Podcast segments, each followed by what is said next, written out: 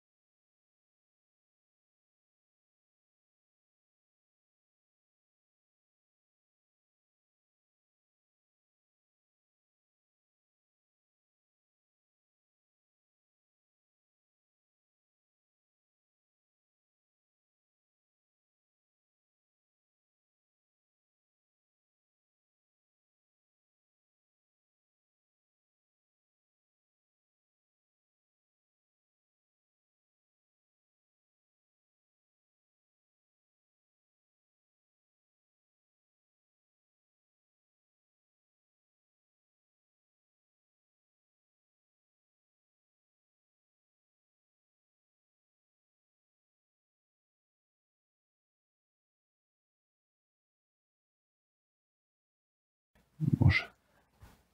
Danas je s nama Marko Pačar, osnivač, jedan od osnivača da, gradove grupe s uredima, koja je to konzultantska agencija, ali Da, tak, s uredima u Zagrebu i Beogradu za sad. Da, za sada. E, osim toga, Marko predaje na našoj e-commerce akademiji, već par godina, SEO modul i jedan od članova žirija na e-com awards e, natjecanju. Sam te lijepo predstavio. Da, odlično, svaka čast. E, s obzirom- Nije ni rođena majka mene. S bude s obzirom da si rekao da, u- da u surovima, ovoga, da se puno dogodilo u tvojoj epizodi u surovima, pa možeš reći ono kako si se predstavio tada, kako se predstavljaš sad. Koliko je prošlo uopće? A, prošlo je. Tri godine. Dvije i pol godine, mislim da je bio početak 2019. Ti si bio onda u Ja sam bio. Kikić, ja sam bio manje od... Ne, ne, ne, tamo sam otvorio. Bio je bio dva, dva metra i 0,1. 2.01 i umeđu vremenu sam narastao 2 cm, sad imam 2.03, to je to, to je sve drugo je isto. Kaj je Sve drugo isto, a? Aj nam reci kaj je drugačije. Onda, onda. Kaj je drugačije od onda? E, Nemam pojma. Ovaj, to neka drugi kažu. U jednu ruku, mislim, imam kosu, sada imam kosu, tada nisam imao kosu, ovaj, imam 10 kila manje nego tada. Kaj se dogodilo? Pa ništa, zaručio sam se. Uuu, Dobro, ajmo to, to ćemo malo kasnije. A dobro, reci mi, kako bi ti svojoj baki objasnio što radiš? E, pa za baku ne znam, ali znam kako svom starome objašnjava meni stari svako malo, pošto stari radi dosta sa drugim firmama i onda, pa nije to nevezano samo za ovu firmu, no, od kad sam se zaposlio, stari uvijek pita ono čime se ti baviš, onda ja ono, kaže ljudima da ja prodajem nadu, da ja rješavam probleme, da ja ovo, da ja ono, kako bi ništa, ovaj, mi pomažemo firmama kako da bolje posluju preko interneta. Kako To ti je. Kako dosadno. Ja nikad nisam bio dobar prodavač, Ja, tako da... Znači, ja njega fakat vidim ko ono izuzetno ono dobro komunikatora, osoba elokventno, ono koji je bitno za spomenuti gledateljima, da on zapravo e, po formalnom obrazovanju nema veze s tim čim se. Ti si komparativnu književno završio. I novinarstvo. Ne. Što si završio? Pa Filozofsko? Ne, ja sam komunikologiju završio. Komunikologiju, ok, Da, znači- tako da, da, ima tehnički veze. Saša, opet se nisi pripremio za gosta. Pa jesam, htio sam, htio sam ovoga izvući od njega, ono da me ispravi barem jedan put, ne? Ovoga, Vi kako se izlači, izmotava se. Kako se izmotava. Priznaj da se nisi pripremio i to je to. Pa kako se nisam pripremio kad Viš da ne znaš što sam studirao Družimo, se već 3-4 godine. I sad ti sad koji. Ja sam završio ulični fakultet. Da, da, Ti koji si super komunikator, znači rekao je riječ ja starom objašnjavam. Znači nije rekao ja sam starom objasnio. Znači to je... on To je problem mog oca, ne mene, je- jebote. Pa kriv je onaj koji objašnjava. Jel skuži otac? Pa, skuži, ali zaboravi nakon tri minuta, tako da, ajmo reći da je 50-50 krivica tu. Dobro, vidio sam da si jako lijepo znaš objasniti e, što trebaš kad zapošljavaš. Ono, imate Da, trenutno da. oglas. Ne znam jesi vidio Saša oglas, ono fantastično je napisan oglas Da. i ljudi su ga dosta pohvalili. Tražite dva SEO konzultanta. Da, da. Još nešto? Mm, Trenutačno oglas je za dvoje ljudi i trenutačno smo još u potrazi za project managera. Pa dobro, daj mi reci u Hrvatskoj, jel možeš uopće naći takve ljude? Mm, pita me to za 10 dana. Za sada je bilo ok prijava, za sada je bilo ok prijava. Mislim, generalno dosta ovisi od tržišta do tržišta. Situacija, recimo, konkretno sa SEO-om je malo bolja u Srbiji nego u Hrvatskoj. Mhm.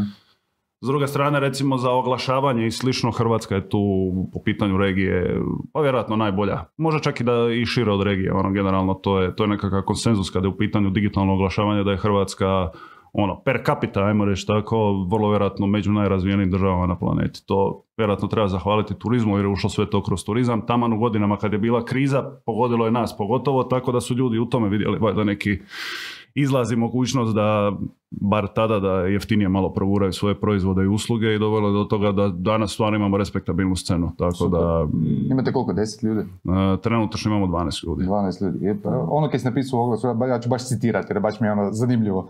A, nastojimo biti pragmatični, predlagati samo ono što je ostvarivo, ne zanimaju nas rješenja koja su dobra u vakumu, Mm, a u praksi nisu ostvariva. Ulažemo veliku količinu energije u razumijevanje klijentovih kapaciteta i operativnih mogućnosti i aktivnosti prilagođavamo tome. Ono što mi je tu zanimljivo, znači taj vakum koji se spomenuo. Čemu se to radi? Daj mi neki primjer rješenja koje funkcioniraju samo u vakumu. Pa gledaj, ako funkcionira ovako, onda ne mogu to uopće nazvati funkcioniranjem, to je baš ono oksimoron u jednu ruku. Ovaj, nas, mislim nas, na, ne, ne nas kao granular, nego općenito industriju, ako nekome spomeneš da si konzultant, ima ljudi koji baš ono šok, ono padnu u nesvijest kad čuje da si konzultant, dosta se neke negativne konotacije vežu uz to. I Zato jer danas bilo tko može biti konzultant. pa uvijek je mogao bilo ko biti konzultant, niko tebi ne brani da se ti zoveš kako god, kako, da se zoveš kako god hoćeš. Bio sam. Ok. Sad sam samo predsjednik. Ovaj, I ja se slažem djelomično sa, tom, eh, sa tim epitetima koji se lijepe za konzultante. Jasno mi je odakle to dolazi, zato što dosta često, neću sad imenovati, nije ni bitno, ali to je nevezano samo za situaciju u Hrvatskoj, to je na globalnoj skali. Konzulting sam po sebi često zna biti formuliran na način da je on sam sebi svrha.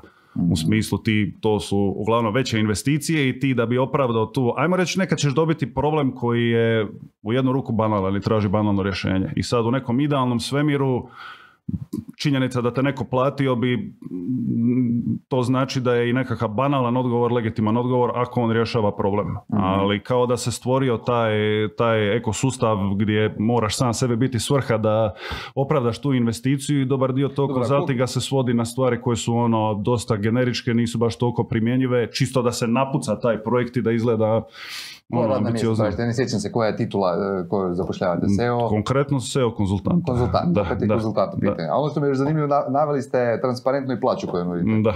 Ovoga, za tu poziciju. Da li, da, da li primjenjujete tu transparentnost i unutar firme, znači da svatko zna koju plaću ima kao što radi Bornfight? O, ja ne branim ljudima da oni međusobno dijele tu informaciju. Sada mi držimo na oglasnoj ploči, prva stvar, mala smo firma, ali da držimo na oglasnoj ploči ono izvješene plaće Pa ne, svake to, osobe. znaš, ne, što- znam, znam što sam- radi, to mi je Ne odlično. samo Bonfight, čuo sam više firmi, sad ne samo to da su transparentne plaće, nego su transparentni i uvjeti koji, eh, koje moraš zadovoljiti da, bi Da, došao u sljedeću poziciju. Na tome Jer se sad trenutačno radi. Nije isto, znaš, ono, samo da li ja želim veću plaću, nego da li želim i odgovornost koja dolazi da, s tim. da. I čuo sam da to stvarno pomaže, smanjuje fluktuaciju ljudi za početak unutar firme, pa me zanima tvoje mišljenje. Meni je to odlična stvar, e, konkretno ja sam najupoznatiji s onim, pošto mi je Bonfight Mhm. tehnički bivši poslodavac, tako da sam upoznat sa tim sustavom i sve su objavili transparentno. Ja sam osobno oduševljen kako su oni to strukturirali, fino, precizno, mm, ono, jasna je hjerarhija, jasni su koji su,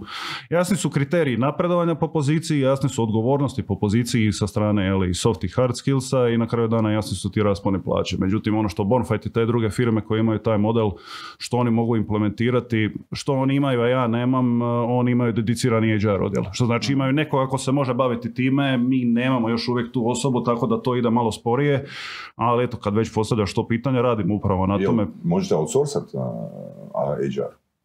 Pa možemo, ali recimo konkretno za taj dio e, dobili bi sigurno nekakav dio ekspertize po pitanju tih raspona plaće i slično, ali po pitanju ono opisa radnog mjesta, uvjeta za višu poziciju i slično, to je opet nešto što mi moramo napraviti. To je nešto što ti vanjska strana može sugerirati, može ti pomoći od- oko toga, ali treba i s naše strane veliki angažman. Je li to nešto što, ono, to je jedna od stvari koje sam ja sebi, pošto je kao HR u mojoj domeni, da se, da se tako izrazim, nisam sad ono HR menadžer, ali veći dio, veći dio toga spada na mene. Ja sam sebi zacrtao da u koje godine, godine 2022. Jel tako? Da u 2022. to bude jedan od prioriteta, da do kraja godine imamo to postavljeno. Ali to je teže nego što izgleda, jer nije to samo izradamo memoranduma, nego ono, ti trebaš razviti hijerarhiju unutar firme. A mi imamo jednu hijerarhiju koju smo već postavili, koju smo već par puta u međuvremenu modificirali, jer lakše je nekome ko već ima 10 godina iza sebe iz toga graditi hijerarhiju, nego nama koji dolazimo iz nule u industriji koja nije izgrađena, jer nemaš ti growth, digital growth konzultanata da se možemo pozvati na njih, tako da dosta toga još testiramo. Ali Spomenuo da odgovori na pitanje, odlično. growth. A, kako si rekao, digital growth Digital growth konzultant. konzultant. Zapravo, što je to? To je zapravo puno šira a, funkcija od SEO konzultanta. Da, tako? da, da, mi smo daleko, daleko odmakli od ikakve ideje da budemo SEO konzultanti. To nam i dalje je možda usluga koja nam donosi najviše klijenata, čisto zato što smo prepoznati Tu po tome.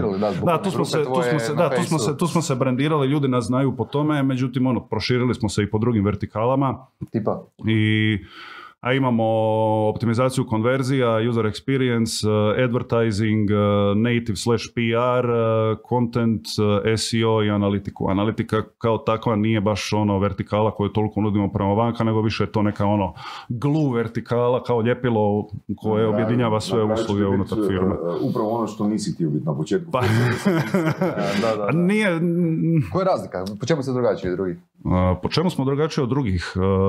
Bili su na početku drugačiji od drugih. Pa drugačiji smo od drugih, definitivno. Ako uspoređuješ sa agencijama, drugačiji smo po tome što mi nismo agencija u smislu da nudimo agencijski, mislim, mi jesmo agencija u pristupu radu, u smislu da nas ti unajmljaš kao vanjskog suradnika da, da radimo na nekom projektu, ali mi nismo zaduženi za operativno izvođenje nekakvih stvari koje Ne spadaju u domenu. Ne, ne. Aha, Mi radimo ok. u najkraćim crtama jeli, analizu, reviziju, strategiju, optimizaciju, implementaciju Aha. ali za samu implementaciju uvijek zadužen neko ko je in-house od strane klijenta ili neka treća strana, ako oni imaju nekakvu vanjsku Mm. Agenciju i slično. Ko su nam klijenti? Pa imamo ono, dosta su šaroliki klijenti. Imamo uh, klijenata iz regije, počeli smo sad malo aktivnije proboj na inozemno tržište, tome se, tome se najviše veselim. Imamo nekakve izlete u Italiju, tamo smo počeli pregovarati o potencijalnom otvaranju ureda u, u Trevizu u, u Italiji. To će vrijeme pokazati, vidjet ćemo u 2022. Ovaj, nema tu baš, eh, ba- baš se neki dan eh, jedan kandidat javio bio za posao pa pita kao kakav je tip klijenata.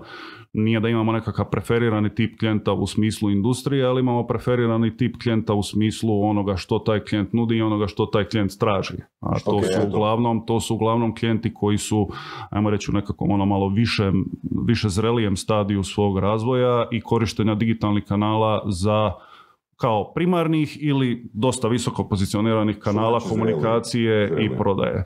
Zreli u smislu da već imaju nekakav postavljen sustav, da imaju svijest e, o potrebi korištenja digitalnih kanala i komunikacije i prodaje i poslovanja, Mhm. jer mi smo malo izašli šire iz domene samog marketinga, zato ja ne bih rekao, mi primarno jesmo kao marketinški konzultanti, ali mislim da je to nešto što je puno, puno šire od samog marketinga. to, to u pravilu ima ta jedna sintagma koju smo počeli koristiti na početku i to je neka sintagma koja je meni i dalje ostala u glavi jer mi je tako najjednostavnije objasniti što radimo. a to je da si direktor marketinga as a service, ili CMO as a mhm, service. Mhm. I sve ono što bi tehnički spadalo u mhm. domenu direktora marketinga u nekom poduzeću je u, u našoj domeni. Tako da postoje nekad klijenti, nekad, Postoje dosta klijenata koji nam se javlja unutar specifične vertikale u smislu treba nam UX analiza, treba nam SEO audit, imamo taj i taj problem, treba riješiti taj i taj problem. Ali imamo određeni tip klijenata, to nam je u principu nekakav ideal gdje smo mi de facto njima direktori marketinga. Pa imamo svoje... nekog većeg klijenta za kojeg radite? Pa ne znam, radili smo za Croatia osiguranje, radili smo i za Crossing i za Lako, ne znam, za Vichy, La Roche. Jel objavljujete case study priče nakon toga? Jako, malo, jako malo, to je... A na koji način onda dolazite do Što? klijenata? Pa gledaj, uh, i dalje stoji ona kao kod postolara najgore cipele, mi smo generalno jako, jako malo ulagali u vlastiti marketing, uh, mislim, je li to nešto što mene nekad zna? Daj razlog zašto.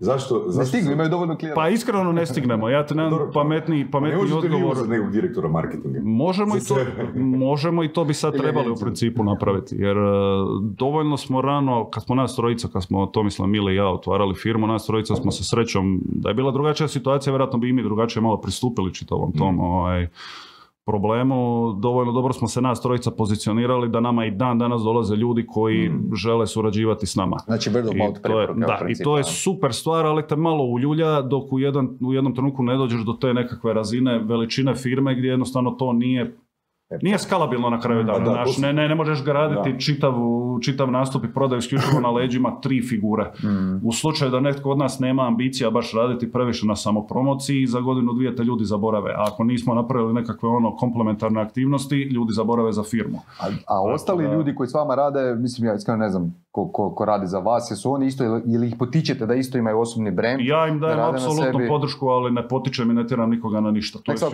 to su njihovi kuže, što su njihovi privatni životi, njihove poslovne persone, meni bi bilo drago da oni rade na vlastitoj samopromociji. Znači nije uvijek, ono moraš imati dobar apsolutno ne, eh, profil. ne moraš uopće imati LinkedIn što se mene tiče. A kaj je ono bitno kad zapošljavaš? Kaj ti je bitno kod ljudi? Kaj mi je bitno kod, kaj mi je bitno? Da me neko čuje od mojih sa juga. Gledaj, ja ipak živim sa Zagorkom godinama, tako da oprošteno mi je, oprošteno mi je. Eh, što nam je, što nam je, eh, šta nam je bitno? Kaj šta? Pa čak nije loši ti rekao kaj. Da, dobro, dobro, ke, ke. autentično. Da. Uh, kaj nam je bitno? Uh, bit, kaj nam je bitne? Bitne. Najbitnije nam je, dobro, najbitnije nam je naravno da postoji nekakva razina tehničke ekspertize u određenom području. Ne bih rekao da je to apsolutni preduvjet. Mislim, nekakav minimum treba, ovisno o tome koja je pozicija u pitanju. Sad konkretno za ove pozicije mi tu tražimo nekakav ono solidnu bazu. Što je točno solidna baza? To je isto napomenuto u oglasu nek svako za sebe procijeni smatra li da udovoljava propozicijama tog oglasa, jer to su toliko široka područja gdje ono neko i meni može doći i naći sto jedno područje o kojemu ja ne znam apsolutno ništa ili znam jako malo i na temelju toga reći ti nemaš pojma. Mm. I ok, mm. nemam pojma. Hoćeš zaposliti tu osobu? Uh, šta? Koju? Koja kaže ono, ja znam o ovome, a ti ne znaš o tome. Ovisi kako mi to kaže. Ako dođe onako baš guzičarski, neću, znači, neću, ja sam dosta... Znači imaš emocije, ne? Naravno da imam, evo to, ono, to, imam, imam poprilično velik ego, ovaj, ali onda s druge strane možda bi me to i nabrijalo. sve poprilično. Respektira. Sad ćemo na kraju ovoga emisije, ono čisto da vidimo odnos između Marcela, mene i da, da, da. Borostasa. Onak izgledaš, izgledaš ko stari brat Anthony Robbinsa.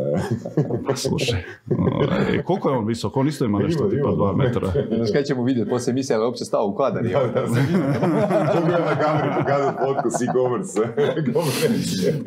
Bez afrikancije nisi na kraju rekao, ok, Uglavnom, što imamo, imamo, imaš tehničke kvalifikacije koje tražiš. Tehničke ali, kvalifikacije. Recimo dođu dvoje, troje ljudi s istim kvalifikacijama. Što onda gledaš? Gledaj, uh, iskreno, uh, taj nekakav ono intelektualni kuriozitet je meni osobno najbitnija stvar. Znači, baš znatiželja, intelektualna znatiželja, jer je takav, takav je posao. Mi mm-hmm, dosta često mm-hmm praktički nikad se ne dovodimo u situaciju gdje imamo, mi imamo nekakve šablone koje koristimo po pitanju tog frameworka, ali svi problemi s kojima se susrećemo su unikatni i od nas klijenti traže da napravimo unikatno rješenje za unikatan problem. I onda ako imaš nekoga tko nije ne kažem da je to loša stvar, neki ljudi jednostavno vole raditi u šabloni, to je Mm. super stvar, nije ono što je meni potrebno u tom trenutku, odnosno da, da će osoba sad, malo prije smo se smijali, jeli, ali da osoba može malo razmišljati interdisciplinarno, da može Mm. sagledati šira po- druga područja, ne samo marketinga, nego poslovanja, psihologije, čega god, antropologije, I ti nebitno. to možeš na temelju Jako teško, naći? ruku na srce jako teško, ja recimo zato preferiram uvijek ispitivati ljude, iako to možda nije baš najbolja strategija, neko bi rekao da je to glupa strategija, ali ajmo reći da je to nekakav ono špurius koji imam, da ispitujem ljude čime se bave u životu. Jer ide s nekom pretpostavkom da ljudi koji imaju interese, neobično, nebitno kakvi su ti se. interesi. Ono što radiš poslije posla praktično. Da, ja sam poprilično ono, Zašto- ambivalentan kad su... relevantno? Zašto je to relevantno? Šta? Zašto je to relevantno? Zato što mi Ko- daje... evo, koju da- konkretnu informaciju možeš dobiti da kažeš, ok, ovo osoba Pa, ima... pa kažem ti, Pa lako moguće, čitaš. lako moguće da će me to, lako moguće da će me to zavarati. Znači, ne kažem da je to ikako ono bulletproof rješenje, niti uopće mislim da postoji nekakav elegantan sustav da ti to stvarno evo, evo, procijeniš. ajmo pokušati ovako. Marko. Ajde, čisto onak e, iskonstruiraj, znači, da, što bi ja mogao reći tebi, čisto da bude hint možda nekim ljudima koji se prijavljuju u Granmor, što bi ja trebao reći da ti kažeš, e, ti imaš intelektualni kuriozitet. Pa ne mislim da nešto baš možeš reći, to je jednostavno nešto što si se nasuti. situacija kad zadnji put pao na to. Takve ljude vidiš iz aviona. I ja ti ne mogu, ja ti ne mogu pametnije, zna da me, zna da me procjenu. sad pokušavaš, eh, kažem da mogu napraviti krivu procjenu. I govorim ti od početka da je to nešto što ide na razini intuicije. Je li tu postoji nekakav model koji ja koristim da ako meni osoba, znaš da ja imam ono listu a, dobrih i loših knjiga i ako mi neko kaže neku knjigu koja se meni ne sviđa, ova osoba je debil, znači potpuno sam ambivalentan, meni je svejedno čita li osoba ili ne čita osoba, Hmm. ali želim ono vidjeti je li ima nekakav malo širi kapacitet da problemima i da stvarima u životu Ok, potencijalno mogu naslutiti da stvarima u, ali u životu pristupa to osjetiš kod ljudi. To jednostavno osjetiš kod ljudi. Dovoljno je, znaš, ja se nisam doveo u situaciju gdje sjednem s nekim, pričam s tom osobom, intuicija mi kaže da ta osoba je, ajmo se izraziti tim ono izrazom interdisciplinarna, šta god to značilo sad u ovom kontekstu, i da se na kraju ispostavi da to nije istina. Međutim, ono što se može dogoditi da ja zaključim da ta osoba nije interdisciplinarna pa se ispostavi da ipak je taj dio teško da mogu ovaj, izolirati. Ja nemam 150 tisuća razgovora iza sebe da ja mogu reći, ono, znaš, mogu na da se vidi iz aviona.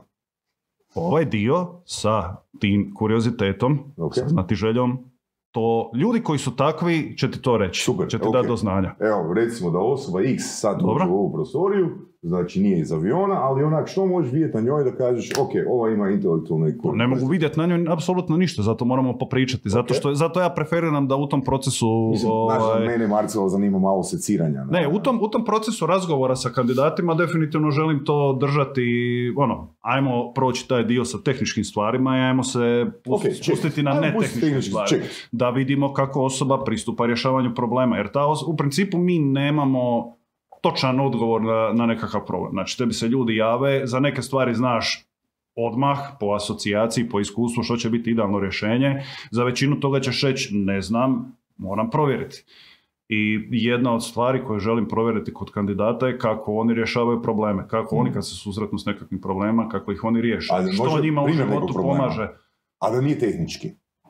Jer Gle, mene, se mene, da- mene i dalje realno u ovoj liniji posla najviše zanimaju tehnički problemi, zato što mi nismo, mi nismo sad nekakvi Google, jebote. Da li da li- life coachevi. Da li, Tak, to, da li to znači, evo, e, mogu Dobro. ja pokušati Dobro. objasniti, ti me ispravi ako, ako ja krivo interpretiram. Znači, ti daš e, meni, koji sam se prijavio na posao, određeni tehnički problem. Mhm, E sad, ako ja taj problem riješim, Dobro. to ne znači da sam, da sam ja intelektualno kuriozitetna da osoba, ne znači, no, ako ti pokažem recimo dva smjera ili tri smjera kako bih pristupio rješenju tog problema, to bi to moglo značiti. Mm, Da, da. Mislim, ne mora ni to nužno značiti, ali to znači Da, da imaš... ali, ali Da veće me širinu šan- možda, da. imam Imaš veće zrel šanse u tvoj- da, da, da, ostavim na tebe dojam nego da sam ti problem po, jednoj, po, po jednom modelu riješio od početka do kraja. Upravo tako, upravo tako. Ok, jasnije. Ovaj, mislim, z- zanimljiva je to stvar. E, Meni bi bilo idealno sad opet, nas je više tu i svi mi imamo neku svoju ideju idealne osobe. I ta taj profil idealne osobe će se iskristalizirati ako Bog da da jednog dana bude imali ono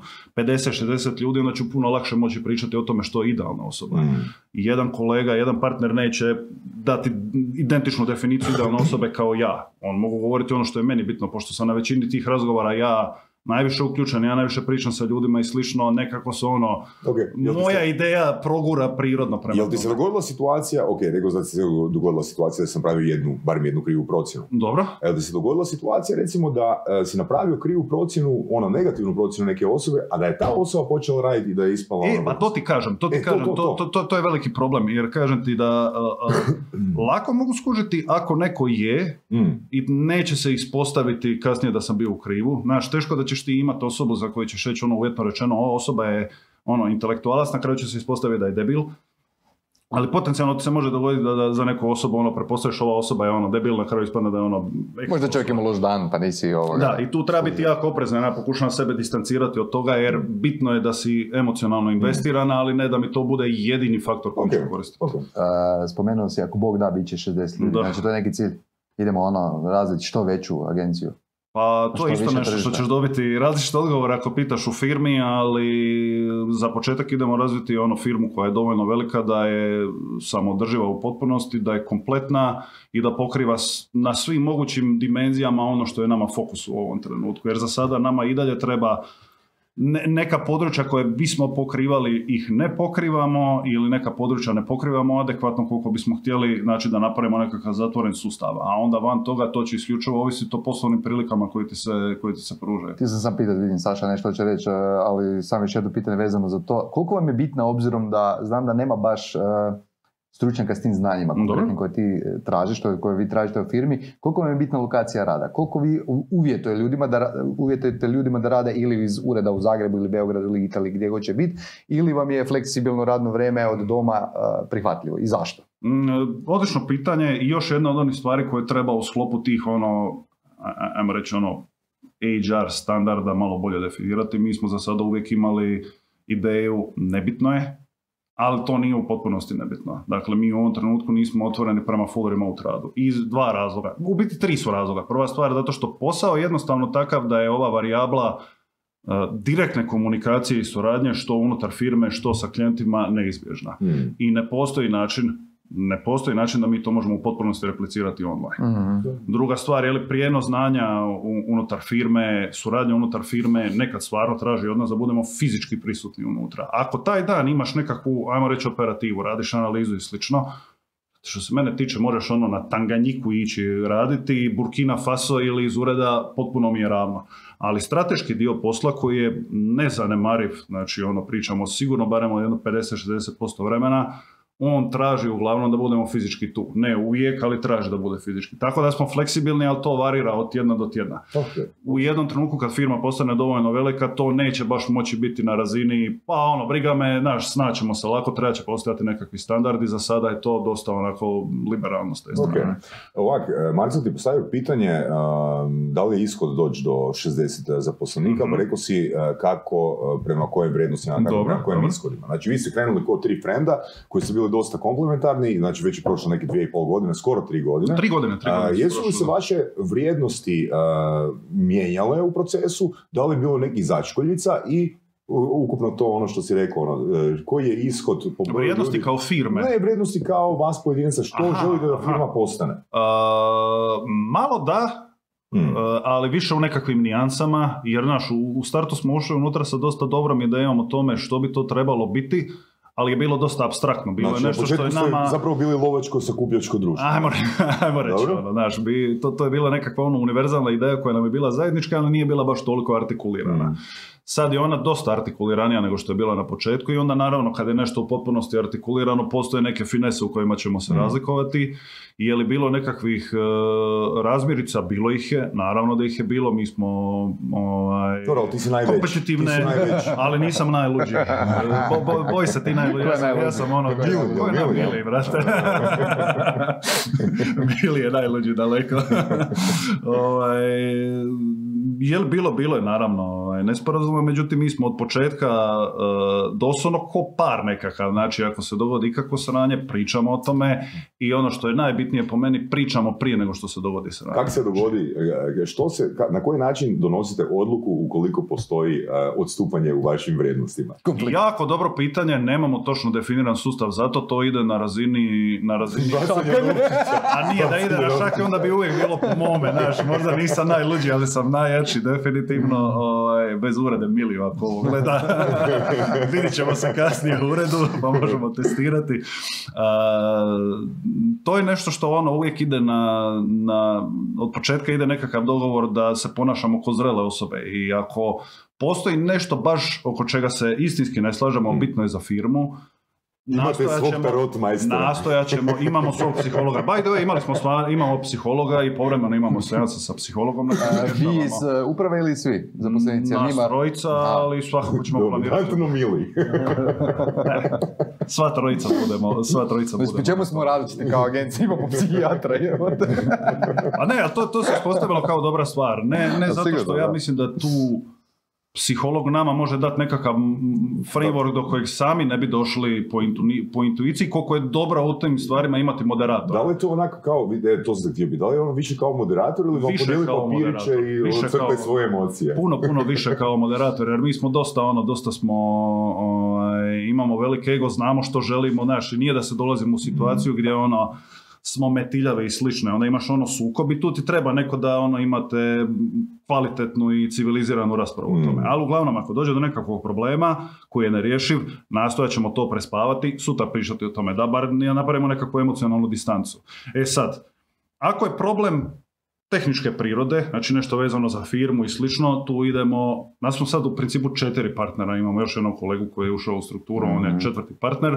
Ovaj, ako je pitanje tehničke prirode, onda će uglavnom ići metodom, eh, ono, demokratskim načelom, jeli, većeg broja glasova, ali ako je nešto što je stvarno onako u domeni ono, mo- moralne skrupule, eh, vrijednosti i slično, tu dajemo legitimno pravo da neko postavi veto i da se to uopće ne dovodi Ja bi se na tvom mjestu onak malo još dodatno zaštitio, rekao bi ono, znači demokratski, ali po, u- ali po kriteriju kilograma. Da, demokratski, ali ono, šaka. Gledaj, znaš šta, ja sam smršavio, ja, pusti, pusti, pusti, mogao mi me Mili lagano stići ubrzo, tako da, po visini bi rađe, ja. Da, dosta smo sad pričali o zaposlenicima, vrijednostima firme, ajmo malo pričati o tebi i o tvom autu. Koji auto voziš? Mitsubishi. O, Eclipse. napredove, ja se sjećam iz surovih je vozio Korsu. Mogo je, mogo je, znači toliko je velik da u Korzici je mogao ovoga očrapiti To je davno prodano, nema više. njega. Rasio je taj auto. Nije godinama, ja nisam uopće, to, to, to je bio tada auto koji je u Splitu, ja u Zagrebu nisam ovaj, nikada vozio, uzeo sam sad prije par mjeseci auto i ne vozim ga po Zagrebu nikada. Stoji parkiran ispred. Čekaj, je li to onaj triple Mitsubishi? Mitsubishi Eclipse Znaš onaj Cross. triple, to je onaj pojma. bio pred 20 godina. Jesi kad probao ecstasy? Ok, pitam. Neće priznat. Nisam ti- Ne, ne, ne, ozbiljno, to mi nije neka bila fora. Daj mi reci, počeo si karijeru u kontri, jel tako? Da, A, odnosno si... u tadašnjoj akciji. Akciji, da, ali onda si otišao u The Guardian, tamo si praktički ono bio i voditelj, ne, i Da, duže sam vrijeme. Menadžer, I- povoditelj. Ajmo pretpostaviti da si imao dobru plaću, pa kaj te natjeralo da napustiš siguran posao u agenciji? S time, može samo dodati tome, prosti Marko i Marcel. Znači, s tim da si ti gradio svoju grupu još kad si bio u The Guardianu, Da, tako? da. E, Pričamo o Facebook grupi Da, da, SEO, znači, ti se tamo pozicionirao. Da. Da, da. Tamo se pozicionirao, uglavnom, ajmo reći, nisi imao dobru plaću, uh, Pa je ovisno, uh, usporedno, s čim, znaš ono što je tebi dobro? Gledaj, Ja, ja sam dosta ono iskren, ali mislim Jel tvoji to- zaposlenici imaju bolju da- plaću nego što Imaju, apsolutno svi imaju. Marcel, rekao je, ja sam dosta iskren, znači nisi 100% iskren. A ti jesi.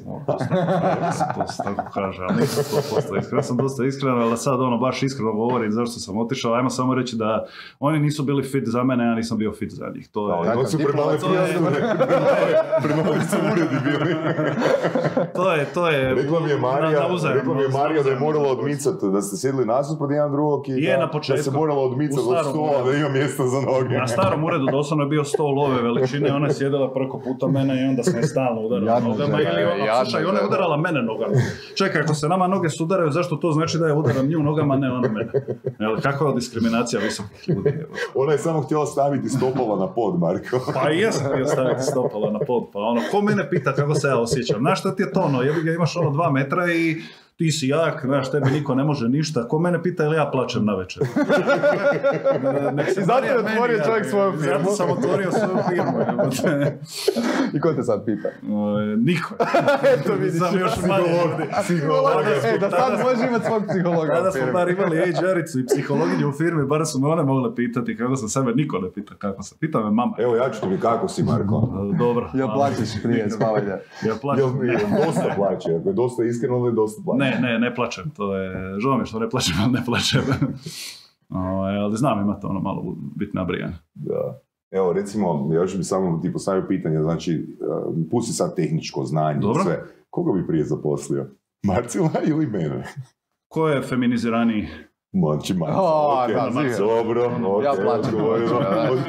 Njega ne možeš zamisliti tak čelavak da plaća. E, ja volim, ja volim ovaj, e, emotivce. Tako da, A, ok, prihvaćam, rađe- uzmi, uzmi Marcila, uzmi Marcila. Dakle. Te, tebe bi kod Milija posla. Ne bi izdržao jedno popodne. Ko, Mili sa mnom? Uh, ti s njim. Misliš? A u biti ti, čekaj, ti imaš neke hercegovačke krvi isto, je Nimalo, žena, jel tako? nimalo, nimalo, ne. A dobro, pazi, tebi je žena iz Hercegovine, tako da ajde, imaš nekakve kompetencije, ali mislim da to, to je ipak ono different breed, jebi ga. E, meni to, Tomislav, Tomislav mi paše. Tomislav A, mi zato što je tvoj varaždinec, E, je, da, kužiš ono, to je, to je vaš ono varaždinski klan, tako da. E, mi reci kad ja mogu postati vaš klijent. Kad možeš postati... Kaži, što ja moram Zuma zadovoljiti? sada jebote. Znači, opet se lovačko zagubljačko društvo. koji, evo, koji je minimalni budžet eh, s kojim ja mogu postati vaš? Minimalni budžet. Da. je- Jel imate Znam da nećeš biti zadovoljan uh, odgovorom, ovisi. Uh, postoje nekakve ono Rang neki. mini analize koje će ti početi ono od 3-4 tisuće eura, to su samo auditi, Mhm. ali za nekakav ono malo ozbiljniji projekt, realno ono teško da će proći išta od uh, ispod 8-9 tisuća eura. Ok, ali do recimo da li mogu, naviše. da li se mogu, da li mogu reći, u, isključivo uzeti jednu uslugu, nečega što imate za, na primjer, 5000 kuna? Mm, Jel, jel, ne, Ne, ne, znači, ne. to je ono, barijer, ta barijera je Pa ono... Gledaj, ne, ne, ne, u principu ne. Na početku smo Mhm. znali to prihvaćati jer ono, da probamo neke stvari, da se malo bolje pozicioniramo. Mhm. Čak i nije pitanje koliko nam je vremena potrebno. Ovaj, sama činjenica da je to dodata nekakav ono kognitivni teret, eh, teret na project management i slično, znači da nam nije jednostavno isplativo. Čak i ako mi treba jedno popodne Mhm. ovaj, za to. E sad, ako ti imaš potencijal, Znači ako te ja prepoznam kao neko ko, ko, ko ima potencijal da surađujemo nakon toga malo Mhm. detaljnije, malo dublje na nekim drugim stvarima, a samo ti za početak treba nekakva ono mikro stvarčica, dalo bi se pregovarati o tome, ali Ok. znaš ono, samo nekakav ono super, super mikro segment i nakon toga se Da. ne čujemo, Velim, ne, nema nekog Mislim, volim čuti tvoje kriterije iz razloga jer ja sam isto u firmi napravio ono, recimo za B2B uh, segment, ono, koliko, uh, znači kategorije cijene, kategorije cijene i ona koja firma je naš idealni klijent po recimo kategoriji prometa. Dobro. E, Čak ne e, zaposlenika, nego po kategoriji prometa. Jel imate, koji, koji su vaši kriteriji, kako znate da netko sigurno nije vaš klijent kad vam stigne upit? Hmm, dobro pitanje. Mislim, dolaze različiti tipovi upita, pa je teško reći ono da postoji baš nekakav univerzalni zaključak eh, kad nam neko nije, kad nam neko nije klijent. Rekao bi opet kažem da ono treba postati taj nekakav preduvjet minimalne ono digitalne pismenosti unutar firme da mi možemo u potpunosti tu napraviti ovaj ući u sustav i promijeniti taj sustav. Mhm, jel? Ne bi sad mhm. baš sad razbacivao sa tim e, e, s tim terminom digitalne transformacije, ali ti se tehnički možeš naći u poziciji gdje si firma koja nema nikakvu svijest o potrebi korištenja digitalnih kanala, Mhm. kao što sam rekao, ne samo za marketing i za komunikaciju, nego za prodaju, za poslovanje općenito, pa mi možemo pričati, imali smo ono, neke projekte gdje smo radili nekakav oblik digitalne transformacije. U nekoj našoj specifičnoj niši, jer digitalna transformacija obuhvaća milinu jednu stvar, obuhvaća skladištenje, ERP-ove, project management, HR i slično, tako da ja ne mogu reći da mi digitalno transformiramo, transformiramo Mhm. firme, jer nismo, jel? Ali ajmo reći da ono treba postojati taj nekakav volja s njihove strane, e, dovoljno vremena da oni budu posvećeni jer oni moraju uložiti dosta vremena u to. To je da se vrati na početak, bitna razlika između nas i agencije je to što ti od agencije očekuješ da ti napravi offload nekakvog tog tereta i preuzme ga umjesto tebe i radi ga operativno. Ja ne bih rekao da ćemo ti mi nužno dodati novi posao, jer optimizirat ćemo na način da ćeš raditi na ušted, uštedu na nekim drugim stvarima, ali moraš predvidjeti nekakav slot gdje ćeš se baviti implementacijom Da. stvari koje smo mi napravili. Znači, baš kad, pri, To to je kad pričaš o tome, to me asocira na Work System uh, i ti si Marcel isto fan uh, Work Da, da, da. System uh, metodologije. U biti, ono, ja sam Joshu, radio sam uh, intervju s uh, direktorom firme, uh, Work System i u biti sam rekao, gledaj, u kojoj si ti zajemanoj situaciji. Znači ti imaš, tvoj sales pitch je to da će, ako ja, te, ako ja te, uzmem tebe kao uslugaša, da mi posložiš stvari, ja moram još 2-3 sata dnevno do, više raditi. Mm, Da, manje E, više. I to je, da, i to je ne- zapravo, i to je zapravo ono, znači, zajeb prodaje te usluge iz razloga jer ono, gle, baš to, agencija, ja ti, ti mi oslobađaš vrijeme, konzultanti, ti mi angažiraš vrijeme. E sad, za, Zahtjeva veći effort. A- jel a- tako? a- ajmo reći Znači, ovako, za- ja- zato te pitam, ono, zato kaj me zanima. Znači, zanima me ko, da li to utječe i u kojoj mjeri to utječe, ako je odgovor da, na dužinu trajanja prodajnog procesa da akvizirate klijenta. Pa, i ne, baš mislim da imamo relativno onako straightforward Ok. proces. Ok. Ovaj, čujemo se, imamo sastanak, definiramo nekakve temeljne stvari, mi napravimo analizu našu s naše strane, Mm. dođemo sa nekakvim Besplatno? prijedlogom, pa analizu koja je nama potrebna da možemo razumjeti scope tog projekta. Ok. Ovaj, vratimo se nazad pred, pred njih, imamo drugi sastanak u pravilu, tu pričamo o specifikacijama projekta, pošaljemo ponudu, oni kažu može, ne može, ili imamo nekakva dodatna pitanja i to je manje više to. Ali ovo je recimo super stvar, to sa dodatnim vremenom, jer e, to je ono kad me Marcel pitao što znači da su rješenja dobra u vakumu. Ja živim od toga da je projekt kvalitetno napravljen. I jedini razlog zašto smo mi došli u situaciju u kojoj smo došli je zato što smo imali nekakav legacy projekata koji su jako, jako komplicirani Mhm. i koje, be, ono, bez obzira što će možda se zvučati bahato, niko osim nas nije mogao riješiti. Znači, specifični tehnički problemi s kojima su se klijenti susretali koje ili ćemo mi napraviti ili niko drugi to ne zna riješiti. E sad, ja živim od toga da netko kaže oni su to napravili, mi smo napravili XYZ, ostvarili smo te i te rezultate, javi se njima, oni su ti odlični ljudi. Što znači da se moram pošto poto pobrinuti da ono što predlažem sa strateške razine bude implementirano.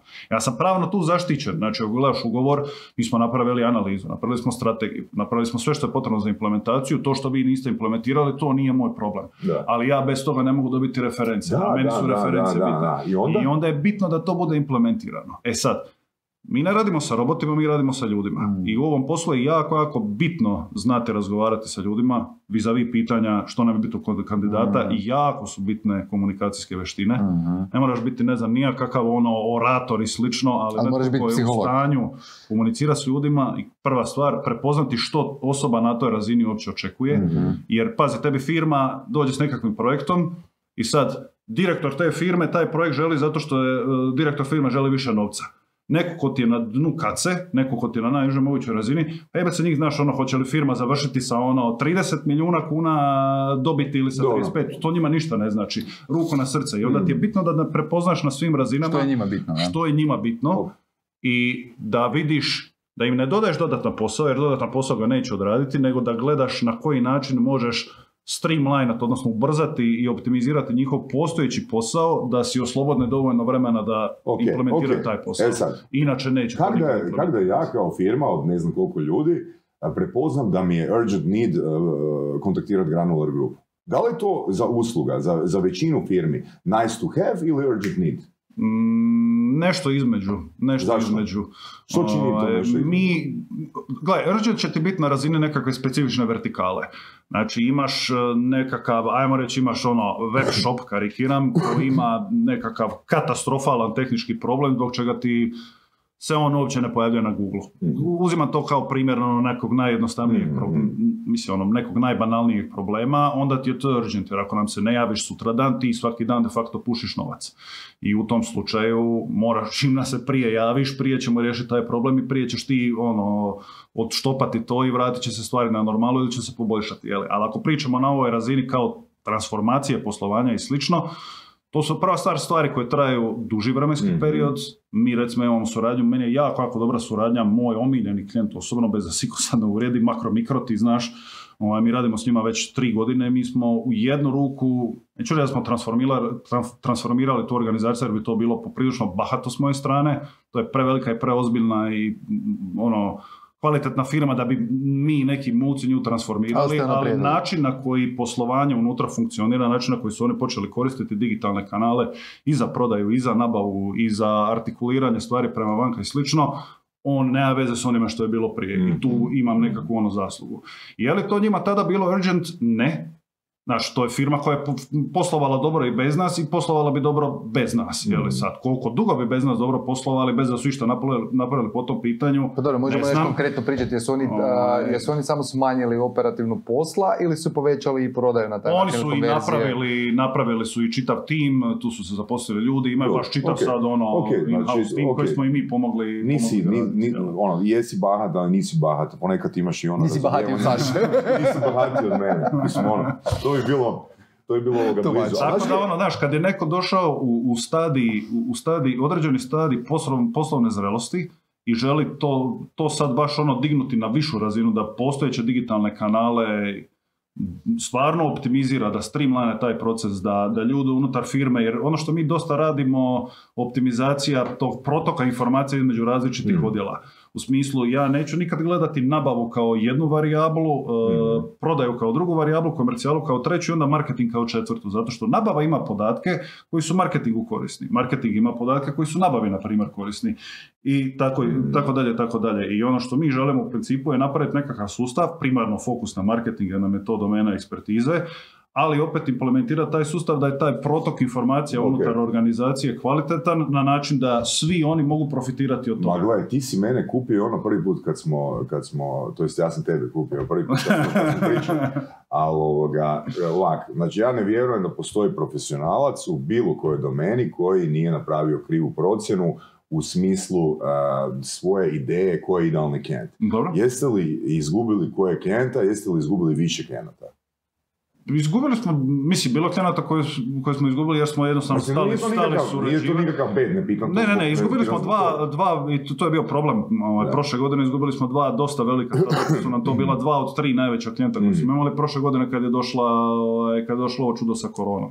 Jednostavno bilo su i, znaš, ti možeš povući argument da smo mi njima tada bili korisni, ali bili su u specifičnim industrijama koji su baš bile Ok, deset godina. znači ono, razlog, razlog nikad nije bio ovoga e, kvaliteta vašeg rada, nego su bili neki eksterni faktori. Ne, ne, ili kad smo jednostavno Znači, završili nekakav jednu- projekt i to je to. Jedan projekt niste ono baš a, Da smo ili, zasrali, ili da smo da, zasrali da ste krivo procijenili firmu s kojom želite raditi, niti jednu. Ne, ne, niti jedna jedina. Ok, pa respekt.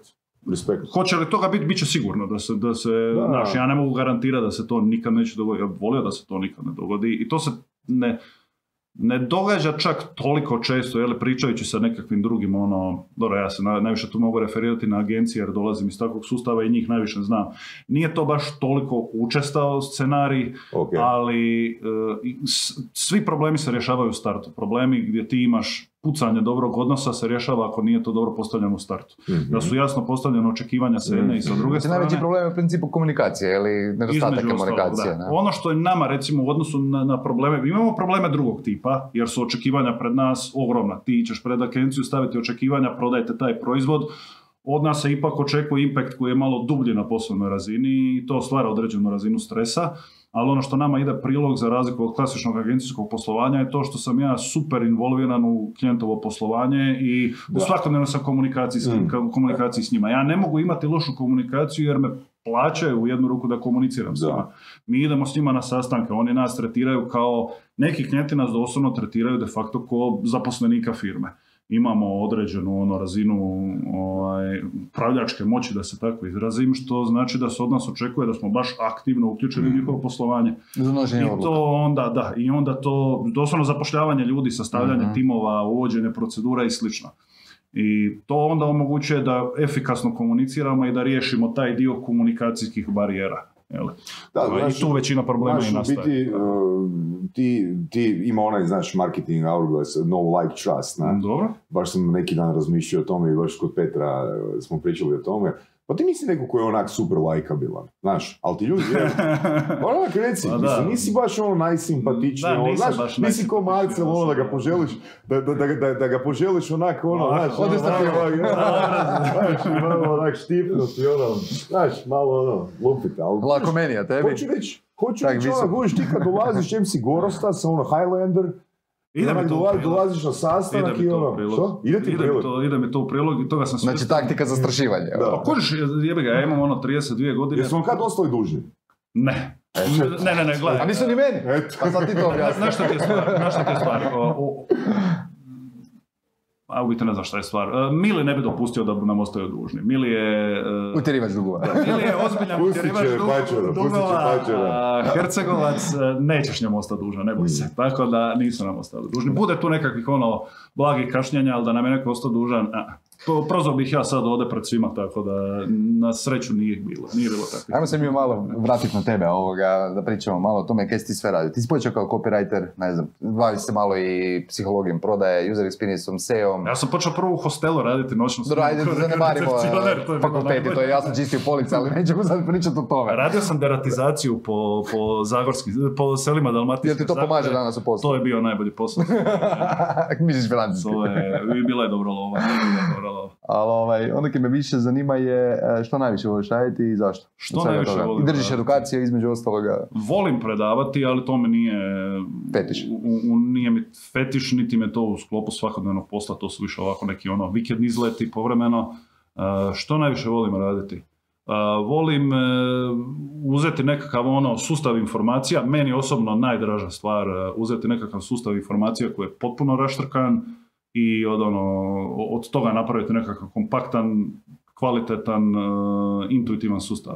Tebi će to biti recimo naj, naj, najshvatljivije zato što u zadnjih godinu i po dana ja sam baš jako, jako, jako ušao u tekst, taksonomiju za e-commerce. Mhm. Mislim, taksonomiju digitalni sustav općenito, ali e-commerce su najko, najkompleksniji po pitanju kategorizacije, pa mi je tu najzanimljivije. Znači, baš ući u, u kategorizaciju, taksonomiju, raditi na tome i napraviti nekakav sustav informacija, to mi je osobno, meni osobno, to su mi najzanimljiviji projekti, najviše uživam u tome. Vjerojatno će mi dosaditi u jednom trenutku, ali za sada mi je to... Znači, e, e, top. u smislu, ti si radije radilica u firmi nego menadžer. Radije bi to radio nego zapošljavao ljude. Pa mislim da bi volio nešto pola-pola, ne bi nikad volio, to, to je recimo nešto o čemu smo pričali, ja nikada ne bi volio u potpunosti izaći iz operative, Mhm. barem ono nekakve top level operative, jer uživam u tome, znaš, ono, Mm. izazovno je, zabavno je, i ovo je izazovno i zabavno, ali ovo je izazovno i zabavno na drugi način. To me ispunjava, to me zanima i volio bi ostati barem 20-30% svog vremena da mi je operativi. Dobro, a e, počeo si zapravo brandirao si se, ajmo reći Dobro. na neki način sa SEO-om, jer si Dobro. pokrenuo tu grupu, pokazao si nekakvo znanje, stekao si neku reputaciju, a svaki put kad te pitam, znaš, ono za SEO, ti ono, aj nemoj, nemoj, pusti SEO, da ima, ima ti- rebrandirati. Zašto bježiš od optimizacije na Google? Zašto? Zato što se želim Pa ko- rebrandirati. koga ću ja tražiti za savjet? Ne, pa gledaj, e, radim i dalje na nekim SEO projektima, znaš, ono, želim malo e, ono, keep it sharp, jeli, da, da, da i dalje ono, ne ispadnem iz žira u potpunosti s tim, ali smanjio mi se, mislim, zaposlili smo ljude koji nam to rade. Koji su bolji od tebe u tom dijelu? koji su u određenim stvarima deset puta bolje nego što ću ja ikad biti, tako da... Kako se zaštiti u određenim Da, da, stvarima. da, da, U određenim stvarima nisu, realno. Ovaj, pazi, pusti me da sebično držim nešto Znaš- za sebe. Znaš, ovaj. znaš kaj je meni super kod Marka? Shit, I lost super mi je kod njega to što fakat vjerujem da, da će stvarno ono biti statistička pogreška da se vama dogodi da zajebete projekt. Sjećam se iskustva kad e, smo se dogovarali da napišeš par članaka za surove strasti. I ono, ja mislim da je javio se prije roka kao da jednostavno ne želi poslati članak jer ne želi natipkat neko sranje. A nema, nema vremena napisati nešto on- ozbiljno. I da on, da on nema šanse da izbaci nešto van, na što je stavio svoj potpis, a da on nekad u To budućnosti istina. na to pomisli da je To to sranje. To je istina. Znači, recimo imam dugo vremena u planu ovaj, pokrenuti YouTube kanal. Mhm. Mi je već dugo vremena bila želja jer tu postoji taj neki dio koji je u UX-u meni osobno Mhm. zanimljiv i informacijskoj arhitekturi, ali to će otvoriti tek kad bude imao vremena da to bude. To, znaš, ili će biti najbolje ili neće uopće biti. Znači nije better done than perfect. Apsolutno nikad mrzio, mrzim tu izreku kogod želi živjeti po njoj super, ali to je nešto što za mene... Znači perfekcionista? Da, što ima svojih loših stva- strana da se, da se razumijemo. Ono, Koji? I, Ima to što ono... Prije svega. Nisam baš, nisam baš agilan, nisam baš fleksibilan, e, zaludi se nekom stvari, onda me ništa drugo ne zanima. Ne zanima me ono što ne može biti savršeno, a u životu ne može biti sve savršeno, tako da sve, sve to ono, medalja sa dvije strane. Da, i, i znaš još jedna interesantna stvar, ako se dobro sjećam, a, ja sam mu rekao daj napiši neki blog post a, na temu, ne znam, marketing mindset, ako se dobro sjećam, tak nešto. I on je stavio neku ono knjigu, neku, e, ne, ne- neki roman, ako se dobro sjećam. Tak nešto je bilo ono... Da, bilo znam ne- da nije bilo ništa o Da marketingu. nije bilo ništa marketinga. Zaki, zaki, si stavio, ovo? To je ono što si me pitao recimo za, za interdisciplinarno. Ja jako volim i jako cijenim ljude koji imaju više struke interesa u životu i koji razmišljaju o tome kako će te interese spojiti. Ako možeš spojiti biti dobar u marketingu, ako nisi, ako nisi čitao Lolitu. Ne možeš, jednostavno ne ne, možeš. ne, ne, mo- mislim, možeš, ali to su stvari koje ti daju perspektivu, to su stvari koje te obogaćuju ko, ko osobu, to su stvari koje te ono, čine kompletnom osobom. Nije Lolita sad, ono, lako za, za, za, za Vladimira, ono, bilo koji drugi pisac, ne moraš ni knjiga, znaš, mogu biti filmove, mogu biti, može biti glazba, može biti kazalište, ali znaš, da imaš nekakav ono, Širok raspon i- interesa. indulgence u nečemu što te na, na duhovnoj, na intelektualnoj razini Ko ti je osobni uzor? Ne, ne poslovni. Znači, koja osoba je po tvojim kriterijima Moja kompletna? majka. Kompletna. Moja, moja majka, da. A neki poslovni uzor, osoba Moja koja... majka. U svemu. To ću ti do groba reći isključivo ko... Zašto? Što ona ima? Sve. Što je to sve? Uh, ajme meni, brate, znam da će gledat ovaj video, sad mi je neugodno jebate. Ne psovat, mama gleda. Meni bi bilo neugodno da nisi ženu spomenuo, znaš ono, a ne zbog toga što će mama gledat. Ona je faca. Ne faca, okej. Izvuko si se, ne. Ona je jako, jako skromna. Ko, žena ili mama? I žena i mama, dosta su slične. Ok. Iako žena me zna nekad posjeća na, na staroga, tako da to bude veselo. Uh, Koji su ona je kvalitete? ono, šta? Koje su kvalitete ko- ko- koje, koje, koje, Ko te cijeniš? zadivljuju? Da. Uh, to što je svjesna stvari koje ne zna i svjesna je da je ok ne znati neke stvari i svjesna je da je ok reći da nisi u pravu, svjesna je da je ok pitati nekoga zašto ti to misliš to što govoriš. Uh, iako ima ogroman raspon interesa, žena ima tri fakulteta završena, žena je pročitala nekoliko tisuća knjiga u životu, ozbiljan profesionalac, jako, jako ono intelektualno skromna osoba, jer je svjesna toga da ono koliko god da znaš u životu, nikad nećeš na sve. I ja ću jednog dana možda doći u tu situaciju, mene i dalje frustrira to kad nešto ne znam. Nju recimo ne frustrira, ona to kanalizira u nekakvu pozitivnu energiju, nešto ne znam, ono naš, ajde objasni mi i slično. Ja se naljutim, ja se naljutim ako nešto, neko nešto zna, a ja ne znam nešto o tome, a meni je to recimo zanimljivo. Znaš, ako me nešto ne zanima i ti, ne znam, ne zanima me recimo sastav, ono, staklo, procedura e, izrade stakla, onda je cool kad ćeš mi ti nešto reći, ali nešto o čemu ja recimo, ono, o čemu sam opinionated, ako ti imaš ono, ovaj, jasni stav, artikulirani stav od mene, mene to razljuti. Nju to recimo neće razljutiti i to je, ja mislim, ono, baš jedna fina, fina pozicija u kojoj je- rijetki ljudi... A ovaj, Ona nema psihologa, jel? Ne, ne, psihologa. ne, on njoj ne treba definitivno. A van toga, ono, mama, znaš, ono, Ok. topla, topla, brižna, topla, brižna osoba. Super. To mi se- Dosta smo, dosta smo pričali o tome u knjigama i važnosti toga što čitaš i tako dalje. Pa da, ovoga, za kraj još, eh, mislim pred kraj. Spomeni, što bi ti preporučio svojim budućim zaposlenicima da pročitaju? Što god ću zanima. Ne, apsolutno što god Samo zanima. nemoj sad ono, 45 minuta predavanja. što, god, što god ljude zanima, ovaj, to je... I ljubavni romani su okej. Književnost je predivna, drago, ja volim čitati, volim pričati s ljudima koji čitaju, ako neko ne čita, to mi je isto ok. A kako slušam? Ja slušam Audible. I ja isto- I me priznaš ko čovjeka. Da, naravno. Hvala ti. Pa rekao je da bi te zaposlio prije nego mene, čovjek. A recimo sad A dvije... to nije bar nekak, znaš, onda konkurencija. Je, Točno, ti imaš tehnička znanja. ti si nezapošljiv čovjek. dvije, dvije zadnje knjige koje sam, koje sam čitao, eto čisto kao preporuka jer se mene, mene svidjelo, uzeo sam od, od Mate Škugora, legendarnog promotora, odnosno organizatora koncerata iz Šibenika koji je po Zagrebu organizirao ono zadnjih 20 godina, manje više sve što je unutar Aha. alternative valjalo, ovaj, knjiga se zove Glazba za, za žedno uho i to je njegova neka retrospektiva na njegov život i ja mislim da je 67 albuma koji su ga obilježili. Meni se sviđa zato što imamo manje više sličan ukus u glazbi, ali generalno zanimljivo je gledati njegovo putovanje kroz različite albume. Nije baš najvještiji pisac, ali ono konceptualno je dobro i ima 45 ogromno, ogromno znanje. A druga knjiga, zaboravio sam kako se zove, o, ja mislim da je American Roadside, to sam uzeo na Interliberu od one izdavačke kuće Tašen, od VBZ-a, e, mislim, VBZ. Previše detalja. Uglavnom, ukratko, fotograf koji je u Americi, foto- mene zanima fotografija, to mi je hobi, time se bavim, koji je u zadnjih 30-40 godina išao proputao 200 tisuća milja po Americi, onda je fotografirao ove kao neobične zgrade uz, uz cestu, to je kao ta fotomonografija, samo fotografije. Neobične zgrade, ono tipa prodaješ kavu i onda nemaš normalnu kuću, nego ti je ono čitava zgrada u obliku ono, moke. to. Amerikanci su fakat uh, vrlo simple. To, to je bilo Prodajem ono- kavu, evo mi objekt. Pa da, ono, prodaješ krafne, imaš ono, u, u trgovinu u obliku krafne i slično. Baš je fotomonografija, 30 godina kolekcije, super knjiga, ono, tako da čitajte što god hoćete, meni je sve jedno, ono, to je sve dobro. ok, cool.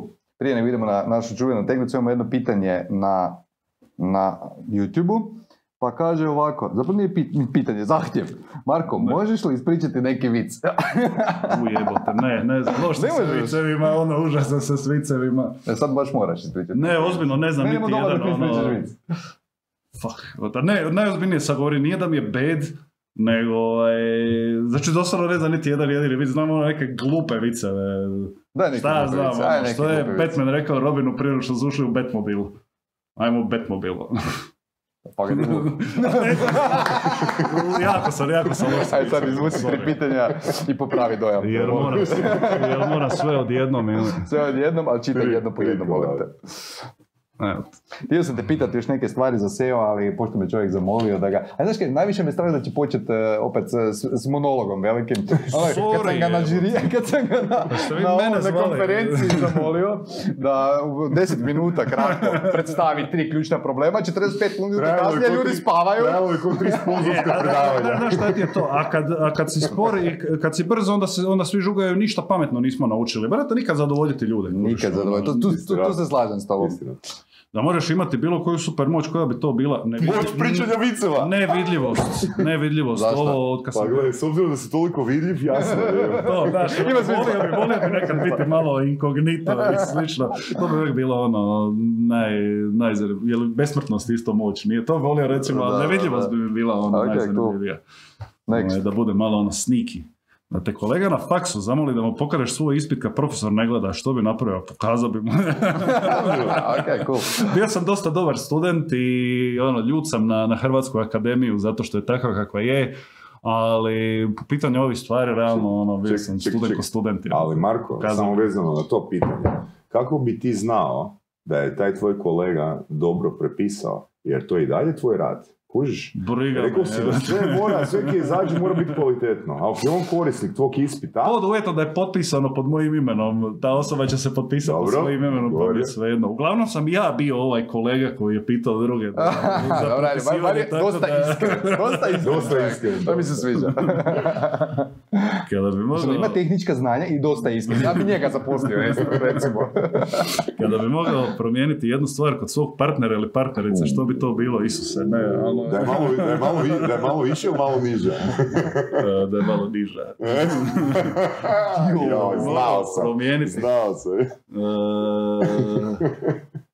ako sad kažem ništa, zvučat će jeftino. Daj zamisli, daj zamisli, kaj sad ljudi mogu misliti kad ga vide kako stavi da on kaže za svoju partnericu da bude malo. Ne, ona je čisto konteksta radi, je li? Koliko je Ona je 40 cm niža i 60 kila, Koliko? 60 kila lakša je. E, Koliko bi trebala biti niža? bar još jedno 15. A ne, to, ti je, je stara fora, to su uvijek govorili kao vi visoki volite niske cure, ali znaš ono, kad imaš dva metra sve ti je nisko, jel ona sad do tu ili do tu, tako mi je tako ravno, tako. Aj, aj. Što bi mogao promijeniti, što bi promijenio? E, Pa iskreno, stvarno ne bi ništa. Ono, ne bi ništa. Pa zaručili smo se nedavno, tako da... Da, sad to moraš reći, da, znam, sve jasno. Tako A da- pustit ćemo ga sad, Da je malo- da je malo- znaš, ono, da je ne bi malo bila gora- rastava ili nešto. Ne, ne, ne, ne, ne. Znači da je malo gora u, u, u ovim fight, uh, fighting gameovima ili u Crash Team Racingu. Znači ne sprdam se kad kažem da je to fenomen koliko recimo dobro igra Tekken ili dobro onaj Soul Calibur uvijek igrala i Crash Team Racing. To je ono baš pro razina i bilo je, bili smo na nekom druženju kad je prijatelj kao igrali su nekakvu igru bez veze, neku indie igru, neki fighting game i kao naš igrat će protiv nje i ono kao žensko neće ništa i kaže sve je bilo dobro dok nije vidio kako je stavila joystick. Ne drži ona joystick ovako, stavi ga lagano na koljeno i ovaj rad. Znači stvarno ono, Ubija. razina ono na turnire da je šalješ. I žao mi, imali su kao u firmi, kada tek se zaposlila, radi u Infobipu, kad se tek zaposlila u Infobipu, imali su kao, planirali su neko natjecanje u Crash Team Racingu. Ja sam tako navio, nije se na kraju održala da dođe tamo i da izdominira čitavu firmu, ono, da odmah je stave za direktoricu. tako da volio bi da je malo slabija zato što mi bude bed, ne igram s njom jer mi je bed, ne mogu ono kad me razbije, iznerviram se i ne želim uopće. Ti nemaš tu intelektualne kuriozitete, ono, na koji način bi mogu pobijediti? Ne, jednostavno je bolja od mene. Dobro, ajde, završit ćemo u tom tonu. E, Cura je bolja od njega, mama mu je zakon. A, dragi gledatelji, slušatelji, bio je ovo Marko Pačar. Gledamo se, slušamo za dva tjedna kad nam goste dolazi Ilija Brajković, kojeg smo preskočili prije dva tjedna jer je čovjek e, bio bolestan. Tako da, e, vidimo se za dva tjedna. Momci, hvala na zvanju. Hvala vama. Tebi. Koliko je velik, moram, moram ga Još se za kraj digni, još za kraj digni. Vidi ovo, vidi ovo. Černa slikica za kraj. ono. Bruno, gasi pilo.